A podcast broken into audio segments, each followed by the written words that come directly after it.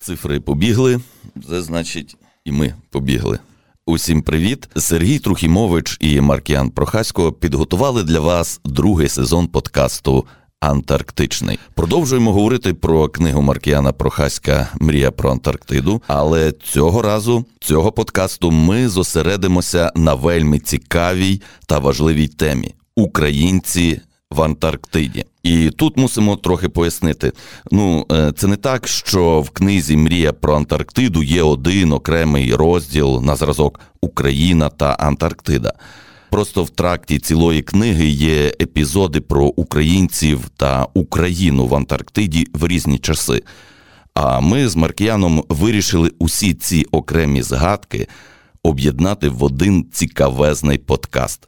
Наша розповідь гарантовано позбавить вас багатьох міфів, в тому числі тих, які старанно плекала Московія. Подкаст Антарктичний ми записуємо на Львівському радіо і дякуємо колегам за гостинність і цю чудову студію. Ну що ж, Маркіане, розпочнемо. Вітаю Сергію. Так у вступі до книги йдеться, що тисячі полярників українці, і тут виникає питання: скільки це тисячі? 20 тисяч, 30 тисяч. Бо це от словосполучення воно наштовхує на думку про щонайменше тисяч 10-15, а може й більше. От роз'ясни, будь ласка, от конкретніше, щоб ми могли собі це уявити в конкретних цифрах. Це насправді досі немає остаточної цифри, підраховано, скільки українців було в Антарктиді, тому що Росія зі зрозумілих ну, для неї причин, не для нас. Хоча ми це розуміємо, звісно, і намагаємося світу пояснити, що воно таке, та Росія зі своїм міфотворенням і пропагандою. Але вони намагались намагаються завжди казати, що от радянський це російський, і всі здобутки це завжди російський, нікого немає. І якщо вже хтось з українців чи інших національностей, які були у складі Російської імперії чи Радянського Союзу, чи зрештою сучасної Росії чогось досягають, то вони автоматично русські, але це точно не може бути там якийсь українець чи, чи, чи щось таке. І, власне, з Антарктидою те саме, що радянські експедиції автоматично стали російськими. Коли розвалився радянський союз, ну скільки ці тисячі, і чи це от е, про тисячі українців-полярників, це про Арктику і Антарктиду, чи тільки про Антарктиду. Е, ну це і про Арктику, і про Антарктиду, але якщо тільки про Антарктиду, це це, це теж тисячі. Е, тобто експедиції були там з 50-х е, років до 90-х. Та? Тобто це 40 років. Кожного року була експедиція було понад 10 станцій. На кожній з цих, навіть на найменших станціях, ну напевно, там 15 людей мусило бути. Тобто кожного року там деякі люди повторювалися, але також були антарктичні всюдиходи, тобто екіпажами якого мало бути там теж під 10 людей. Кораблі, екіпажі кораблів, літаки. Будівельники і дуже дуже багато людей. Тобто, це кожного року, напевно, кілька сотень людей. І за 40 років це власне ну скільки там е, кілька сотень. Ну, напевно, я я зараз так швидко не перерахую, я би міг на листочку, напевно, прикинути, але ну там тисяч десять, умовно, так? І згрубша, згрубша, так, і відповідно українців третина. Ну тобто там три тисячі, чотири тисячі, дві дві тисячі дев'ятсот. Е, точної цифри я не скажу, бо я думаю, що її зрештою ніхто і не знає. Ну тобто, цим ще можливо варто зайнятися цими дослідженнями. Тут можливо варто додати цей уривок з книги та про сайт Експедиція 21 так, Давай ми його зачитаємо, і щоб в слухачів склалося враження про, скажімо так, масштаби е, тих всіх досліджень. Восени 2021 року на сайті Експедиція 21 з'явилася публікація зі списком осіб, які брали участь у совєтських експедиціях на різних антарктичних станціях. Мирний, Комсомольська, Совєтська, Восток, Новолазаревська, Молодежная, Белінсхаузен, Ленінградська, Дружня, Русская, Прогрес, Союз, а також Содружество та Оазис. Також українці з совєтським громадянством працювали на станціях інших держав, наприклад, США, у той час як американці зимували на совєтських станціях. Крім того, у поданому списку вказано імена персоналу кораблів, літаків, гусеничних поїздів, учасників дослідних загонів. Серед них були, як, наприклад, кухарі, слюсарі, буровики, будівельники, водії, механіки, начальники транспортних загонів, так і радисти, інженери, лікарі, пілоти, командири літаків, капітани катерів, полярні капітани, капітани літаків, командири гелікоптерів, командири авіазагонів, а також, звісно, науковці, начальники наукових загонів, сезонних експедицій, начальники антарктичних експедицій та начальники станцій. Отже, так ніби в нас є два абзаци, які просто перераховують певні речі, але насправді ми бачимо масштаби, скільки було тих станцій і скільки потрібно людей, які мали їх обслуговувати. А ось е, ті люди, які були на американських станціях, е, тобто це ще окрема частина людей. Це ще окрема частина людей. Я думаю, що вони мусили мати досвід вже і на радянських станціях, спершу, щоб їх відправили ну, з досвідом показати. От, Але просто це в будь-якому випадку плюс. ну, так Яка кількість? Ну, могли, напевно, і запрошувати науковців, якихось, які не потрапляли на совєтські станції. Ну тут я думаю, що ні. Я, якщо чесно, щось е, вагаюся, я це питання далі не досліджував тому що цю статтю вона була опублікована. Я знайшов, натрапив на неї вже вже під кінець роботи. Я мусив її теж згадати у книжці, додати е, в рукопис, але е, це те, власне, над чим мені б хотілося ще попрацювати якщо я буду продовжувати цю тему в якихось вимірах надалі, то це власне те, що би хотілося далі робити. Тобто саме українці, наукові якісь е, речі, спільні здобутки в радянський період. От, от це важливо, щоби.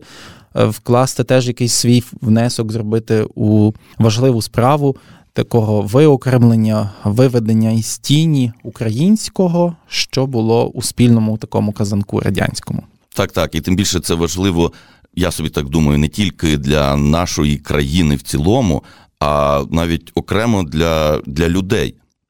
Е, згадаймо ось цей е, коментар, який тобі написала Оксана Мазурик.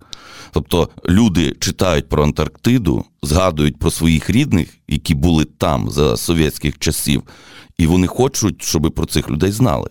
Я з тобою абсолютно погоджуюся. Я думаю, що це навіть важливо, ну і для людей, і для країни, і для антарктичного середовища нашого українського, які, ну, наче такі, ну, були викинуті, так, потім з величезними зусиллями повернулися в Антарктику. І, можливо, спочатку їх там не дуже сильно дооцінювали на початку, там в 90-х, коли було не до того.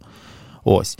Але це також важливо, на мою думку, взагалі для історії людства як такого. Та е, Просто щоб, якщо ми там віримо хоча б ще в якісь рештки просвітництва, яке, на жаль, частково в ньому розчарувалося, тому що ця концепція неможлива, щоб всі. Все людство стало повністю освіченим і знало все. Але е, загалом, щоб людство як таке знало більше правди про те, що ну, Радянський Союз це не тільки росіяни, це дуже важливо, особливо в теперішньому контексті. Так що, от е, там страх е, не дивитися там російський балет чи боязнь, що Росія розвалиться, тому що це така велика культура. Але насправді ну, російська культура, я не хочу там драматизувати чи зараз хайпувати, але це такий трошки Франкенштейн, складений із накраденого теж з інших культур, зрештою, що є ну нічого дивного для імперії. Гаразд, давай ми вернемося в наш Та, в наш фарватер нашої Антарктиди, тому що ну. І, і, в принципі, це природно, що ми перетікаємо в щось інше, бо ці речі взаємопов'язані. Так. І це також історія України, про яку варто пам'ятати. Що ж, може, давай зачитаємо цю цитату від е, Оксани Мазурик, як їй відгукнулося. Е, щойно прочитала ваш допис про українців у складі експедицій. Хочу повідомити про те, що у складі експедиції СРСР у 1974-75 роках був мій, на жаль, уже покійний дядько Кочерга Василь Миколайович. Спеціальність у нього була геодезія. У нас збереглося трохи його світлин з Антарктиди, які він нам привозив. Більшість фото залишилися в його квартирі у Санкт-Петербурзі. Мій дядько завжди гордився, що він українець. А проживши більшу частину свого життя в Росії, з українцями завжди розмовляв чистою літературною мовою. Я завжди дивувалася, як так, що, живучи серед російськомовних, він не переходив ніколи на суржик, не змішував слова. Дядько сказав, що ще навчаючись, він лекції, які професори читали на російській мові, конспектував українською.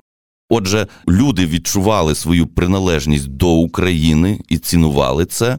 І зараз ми це згадуємо. Тому, шановні слухачі, якщо у вас є якісь історії, ваші рідні, знайомі були в Антарктиді в совєтські часи, ну то пишіть нам ці історії цікаві, і ми будемо про них розповідати далі. Так, я тут мушу сказати ремарку, що я питався дозволу, чи можна про це приватне повідомлення говорити. І дуже важливо, власне, я я погоджуюся, що потрібно ці історії розповідати, поки вони пам'ятаються. І ну, мені б хотілося їх якось опрацювати і передати далі теж, тобто, щоб вони не залишилися просто в мене. А е, коли б, якщо б я їх назбирав якусь кількість, я б хотів зробити якийсь такий систематизований чи великий велику статтю, чи ще щось, і також поділитися з антарктичним середовищем. Е, яке також дуже ну набагато більше, я думаю, бо їх більше е, дбає про це, щоб це пам'ятати. Але оскільки в мене такий фах, ну то я готовий це робити також. І тут важливі теж моменти, бо пані Оксана вказала на те, що її дядько власне підкреслила, що він пам'ятав завжди, що він українець. Бо ну ми розуміємо, що можливо частина українців, які поїхали, зробили кар'єру десь, наприклад, в Москву чи в Санкт-Петербург, не обов'язково мусили е, акцентувати на своїй українськості в ті часи, так але це не змінює того факту. Але такі історії дуже яскраві, власне, для того, щоб показувати, що, що це не було так, що один народ там що це майже росіяни, що це все радянські люди. Ні, що це все ж таки українські науковці, які пам'ятали про дві речі, яких об'єднувалася і Україна, і Антарктида. Угу. І тепер, коли ми бачимо, що перед нами ще є багато роботи, і насправді це дуже потрібно, тому що історія України складається з історії маленьких історій людей, які брали в цьому участь. А ось зараз ми вже розповімо вам, наші слухачі, українську історію участі у дослідженнях Антарктиди від самісінького початку. І коли ми говоримо початок, то маємо на увазі першу експедицію в Антарктиду. Маркіяни, коли відбулася, якщо можна так окреслити, перша експедиція, і хто були ті люди, і як там з'явилися українці? Британці намагалися знайти Терра інкогніта Австраліс задовго до того, як відкрили Антарктиду. Тобто ж ніхто не знав, що там є Антарктида. Можливо, думали, що можливо там є якісь е, люди, які собі живуть, і їх можна колонізувати. Вони навіть не думали, що там холодно, чи як? Е, так, вони, напевно, спершу не думали, що там так холодно. І, наприклад, експедиція Кука, вона теж була, її метою був пошук е, такої землі, але тоді це було ну, технічно, по суті, не вдалося. Просто він був дуже близько, він зробив неймовірно близько підійшов, але е, не зміг там протиснутися на тих кораблях е, далі у люди. А вже цією експедицією надихнувся е, міністр Російської імперії. Він теж, до речі, був не етнічний росіянин, і подумав, що росіянам теж треба взяти участь у такому пошуку вільних земель. І відправили експедицію Белінсгаузена, який також ж не був росіянином етнічним. Тобто в нього згодом зробили Фадея Фадеєвича, а він був е, Готліб фон Белінсгаузен. Е, він також був не етнічним росіянином. Він е, і власне він що саме йому доручили, попросили, відрядили в південні широти високі. Послали, можливо. Послали. В той час там також були ну, інші експедиції, і власне. А в який час, коли це було в якому році? Це 1800 там енні роки. Так? Тобто це не все в один рік було, але е, перше там навіть якесь м, випадковим чином і занесло туди іспанське судно, воно пропало.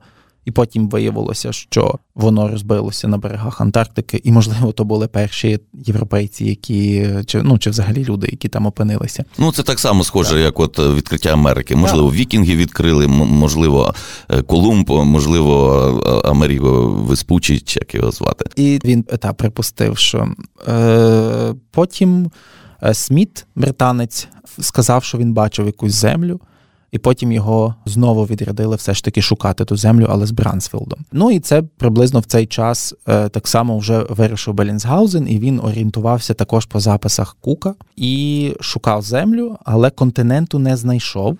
Хоча зробив, ну дуже не можна списувати це, що він там не знайшов це нічого, бо тому що всі відкриття вони ж Ну, опираються є, на є різні відкриття. Так. Є відкриття континенту, Є на який ти ступаєш, а є, я побачив там, можливо, десь земля. Так, ну він він там відкрив острови, і він багато що його звіт дуже цікавий і і цінний, і це неймовірно такий. Але ж е, він сам не вважав, що він так, відкрив. а- але він сам е, не вважав, що він знайшов е, Антарктиду. Тобто континент якийсь, і вже потім в радянський час заднім числом написали, що це він першим його відкрив, і навіть змістили, приписали там у звіті, що нібито в цей час росіяни відкрили е, Антарктиду. Хоча, власне, першими ступили на берег е, британці. Хоча вони насправді не знали, що вони ступили на берег Антарктики, тому що цікавинка в тому, що це була абсолютно нова земля. Вони стали на якийсь берег, це міг бути острів. Це вже потім дізналися, що це була все ж таки Антарктида, тому цей час вважають саме днем відкриття Антарктиди. Е, От, але тим не менше, ця експедиція Белінсгаузена була дуже цінною, дуже цікавою. Тобто, це не так просто було зробити. Це було, було такий е, подвиг. Вони там два роки плавали. Е, Там же ж, напевно, на тих дерев'яних кораблях не було обігріву, там якогось особливого, чи щось таке, чи зручностей. І ці люди Ну, звісно, робили- якщо порівнювати зі сучасними якимись кораблями, то можна сказати, в них взагалі не було зручностей. Ну, я, до речі, коли в 19-му році йшов яхтою через протоку Дрейку в Антарктику, в нас е, там е, було 10-12 градусів тепла на яхті, але це тільки два роки перед тим встановили обігрів. До того там обігріву не було. І капітан встановив цей обігрів не для того, щоб було тепло, а для того, щоб було сухо. Тобто раніше, коли ти там в погану погоду стояв і в тебе все було мокре, то воно не просто могло не просохнути, і ти потім мусив знову одягати мокрий одяг. А якщо відмотати, умовно кажучи, на 200 років назад, то можна собі уявити, що там ні страхування не було. Я не маю на увазі юридичні якісь моменти, а страховка, то що ти причепився там, і, і можна було впасти. І дерев'яні кораблі менш надійні, там могли наткнутися на льодовики, і особливо люди не мали ще таких знань, як поводитися в тих місцях.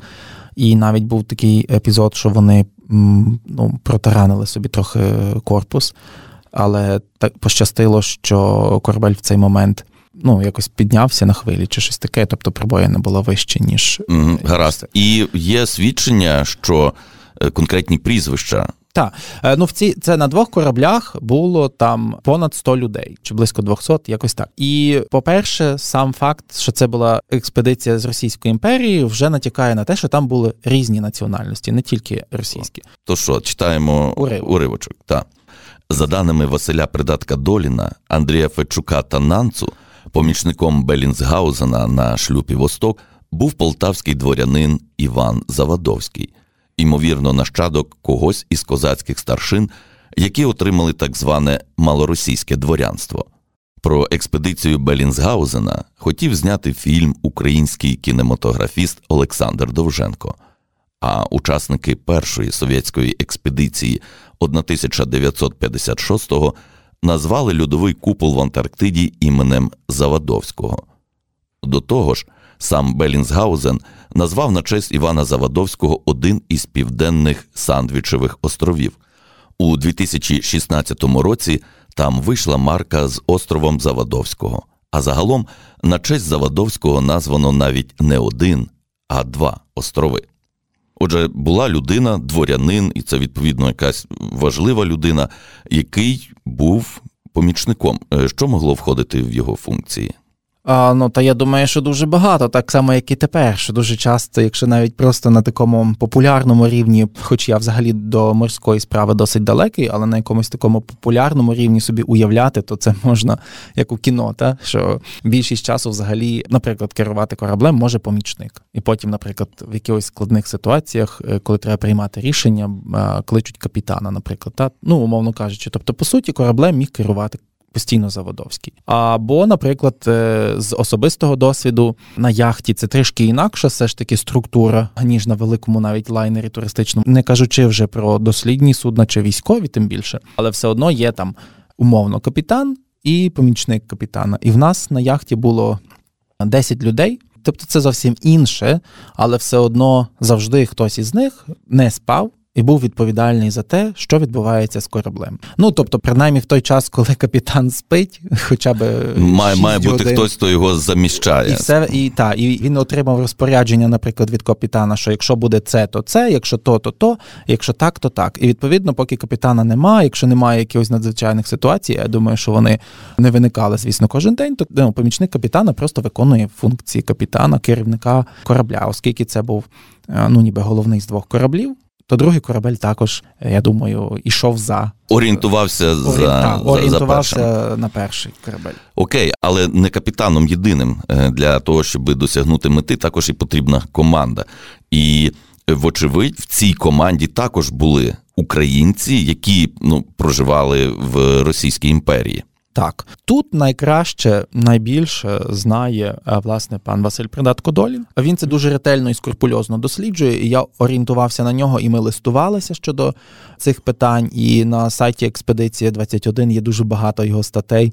Про різні цікаві речі про українців у різних експедиціях і про різні власне дослідження різних джерел. І він, власне, Дуже ретельно аргументує і пояснює всю цю історію. Я не все брав у книжку, тому що все ж таки це такий досить фаховий і, можливо, не такий популярний е, виклад, як е, ну, зрозуміло. книжка. Але власне тому я е, кажу, що я не все використав. Але він говорить про те, що ну на жаль, не всі імена є у тих документах, які доступні. Тобто імен Е, учасників, усіх учасників експедиції не є відомо, але е, імовірно, що вони є в засекречених документах десь у Росії.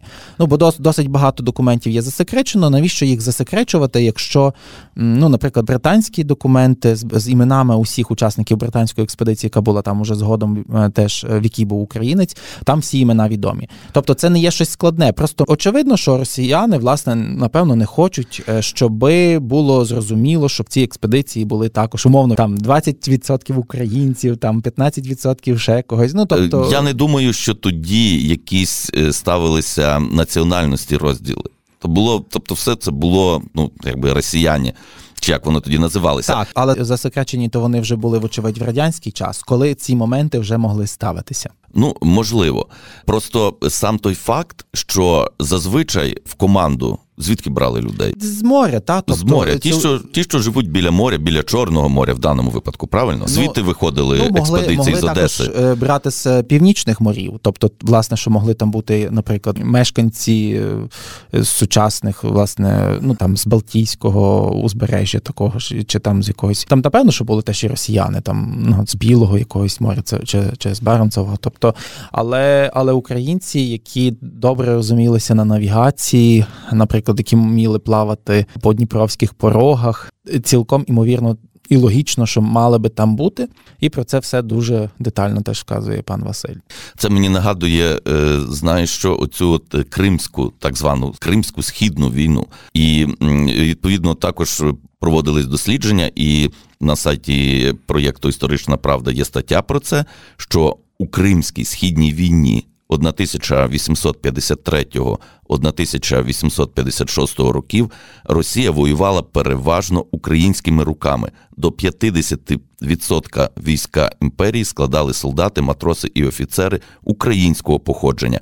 Причому матроси українці складали близько 70% чорноморського флоту. Ну це логічно. Якщо чорно, якщо це власне в Криму, якщо це Чорноморський флот, то там то там взагалі не дивно, що там до 70%, Так, бо коли ми говоримо, бо експедиція виходила ну біля Петербурга, то там, звісно, що могли взяти із тих країв людей. Ну але все одно мусили бути і вихідці з України. Я ну я певен.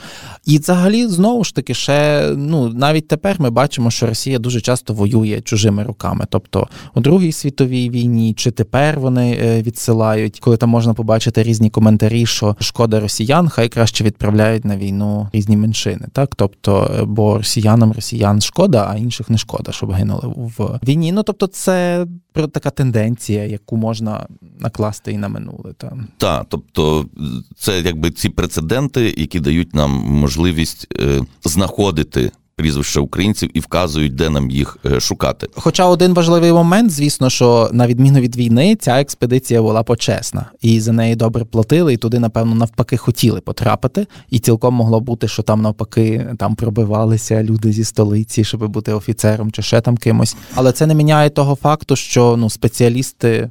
Команда їх все одно треба звідкись узяти, і в тій чи іншій мірі потрібно було знайти їх е, на містах, в регіонах, там, де, де було багато моряків, спеціалістів і так далі.